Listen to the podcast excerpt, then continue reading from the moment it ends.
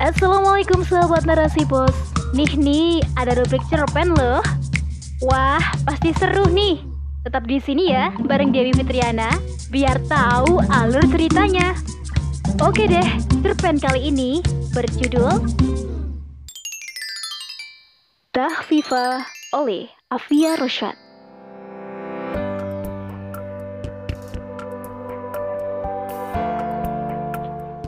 Sindar purnama mengerling indah, menawan siapa saja yang memandangnya.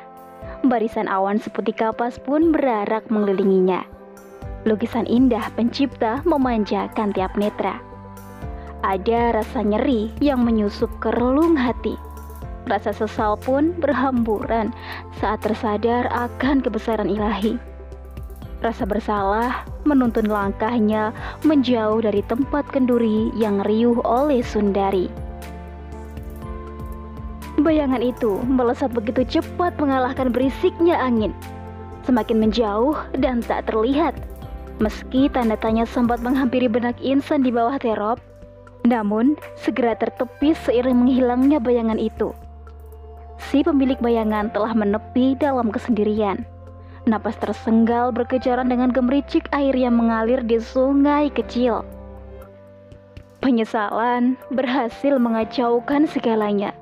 Sekotak Tafifa setia dalam genggaman. Selama ini, memang semua tugasnya berjalan dengan sempurna. Berbagai kompensasi mewah sudah dia miliki dari Romo Harun. Namun, purnama kali ini, ia gagal total dalam misinya.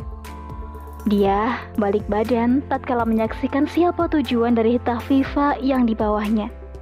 Hatinya nyeri tiada terkira. Sekelebat bayangan masa lalu menampar ingatan.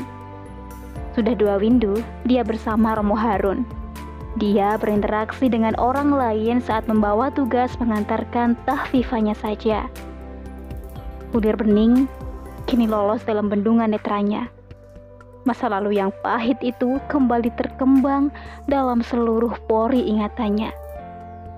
Betapa sakitnya dia tatkala diusir jadi, sementara Uma hanya diam saja. Jiwa labilnya dulu menuruti hawa nafsu.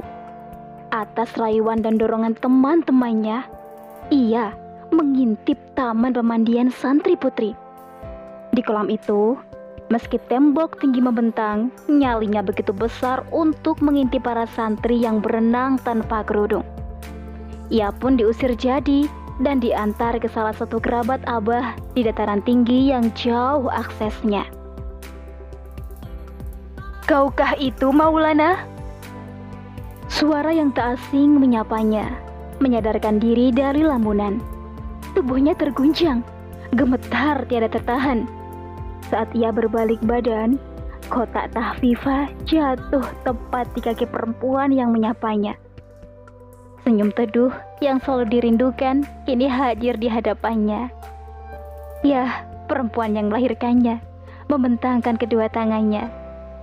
Meski keraguan sempat menyelimuti diri, namun dengan gegas ia menghambur dalam pelukan Uma. Air mata semakin deras mengalir. Kini tangisannya berkolaborasi dengan kerinduan dan kebahagiaan yang diimpikan. Dekapan hangat Uma mengirimkan triliunan energi positif bagi jiwanya yang lama gersang. Tangisannya tak bisa berhenti. Dia masih berlabuh dalam pelukan Uma, tak ingin lepas lagi. Rasa bersalah begitu kuat menyerang.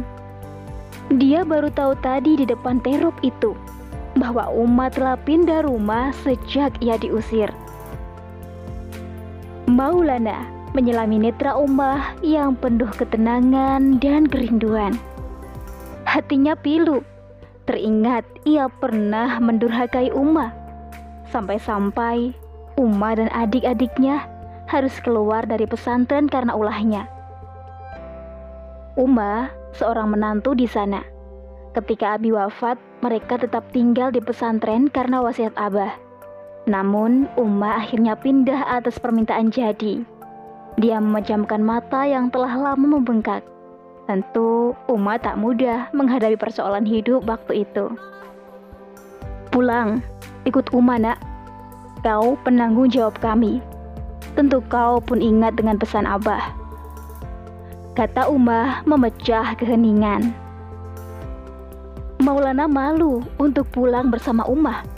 Namun, Umah menegaskan bahwa kesalahannya di masa lalu sudah Umah maafkan.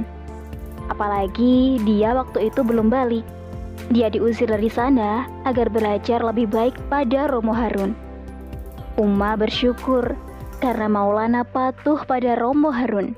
Bahkan Romo Harun juga membuat skenario agar ibu dan anak itu bisa berjumpa. Ya, sekotak tahfifa inilah yang mengantarkan Maulana ke rumah ibundanya. Benar, dia memang menjadi kurir untuk menyiapkan dan mengantarkan tahfifa ke rumah saudara, kerabat, sahabat, ataupun kolega Romo Harun. Tak biasanya ia mendengar Umi Maryam berkata sebelum ia berangkat. Jadilah seutuhnya anak, kau sudah dewasa kini, pulanglah. Saat itu, dia tak paham dengan maksud perkataan Umi Maryam. Kini, dia sudah sepenuhnya mengerti maksud beliau. Tahfifa berupa bakhur salwa, tongkat gurah, gampal emas, kalung, dan liontin itu untuk adiknya yang akan menikah esok. Romo Harun dan Umi Maryam menitipkan pesan permohonan maafnya pada tuan rumah yang ternyata umahnya sendiri. Mereka tak bisa hadir karena esok akan ada tamu dari Libya. Umah menerima tahfifa itu sembari menggandeng putra sulungnya pulang. Kepulangan Maulana disambut histeris oleh adiknya. Tahfifa dari Romo Harun menjadi jembatan pertemuannya dengan keluarga tercinta. Bagi Umah, Maulana lah Tahfifa terindah. Selama bersama Romo Harun, dia tak boleh dikunjungi ataupun ditemui sampai Romo Harun merasa Maulana cukup untuk berguru padanya. Kini, anak sulungnya telah berada di tengah mereka. Dan besok, dia akan menjadi wali nikah adiknya. Suasana baru dan rindu itu tertumpah ruah di ruang keluarga.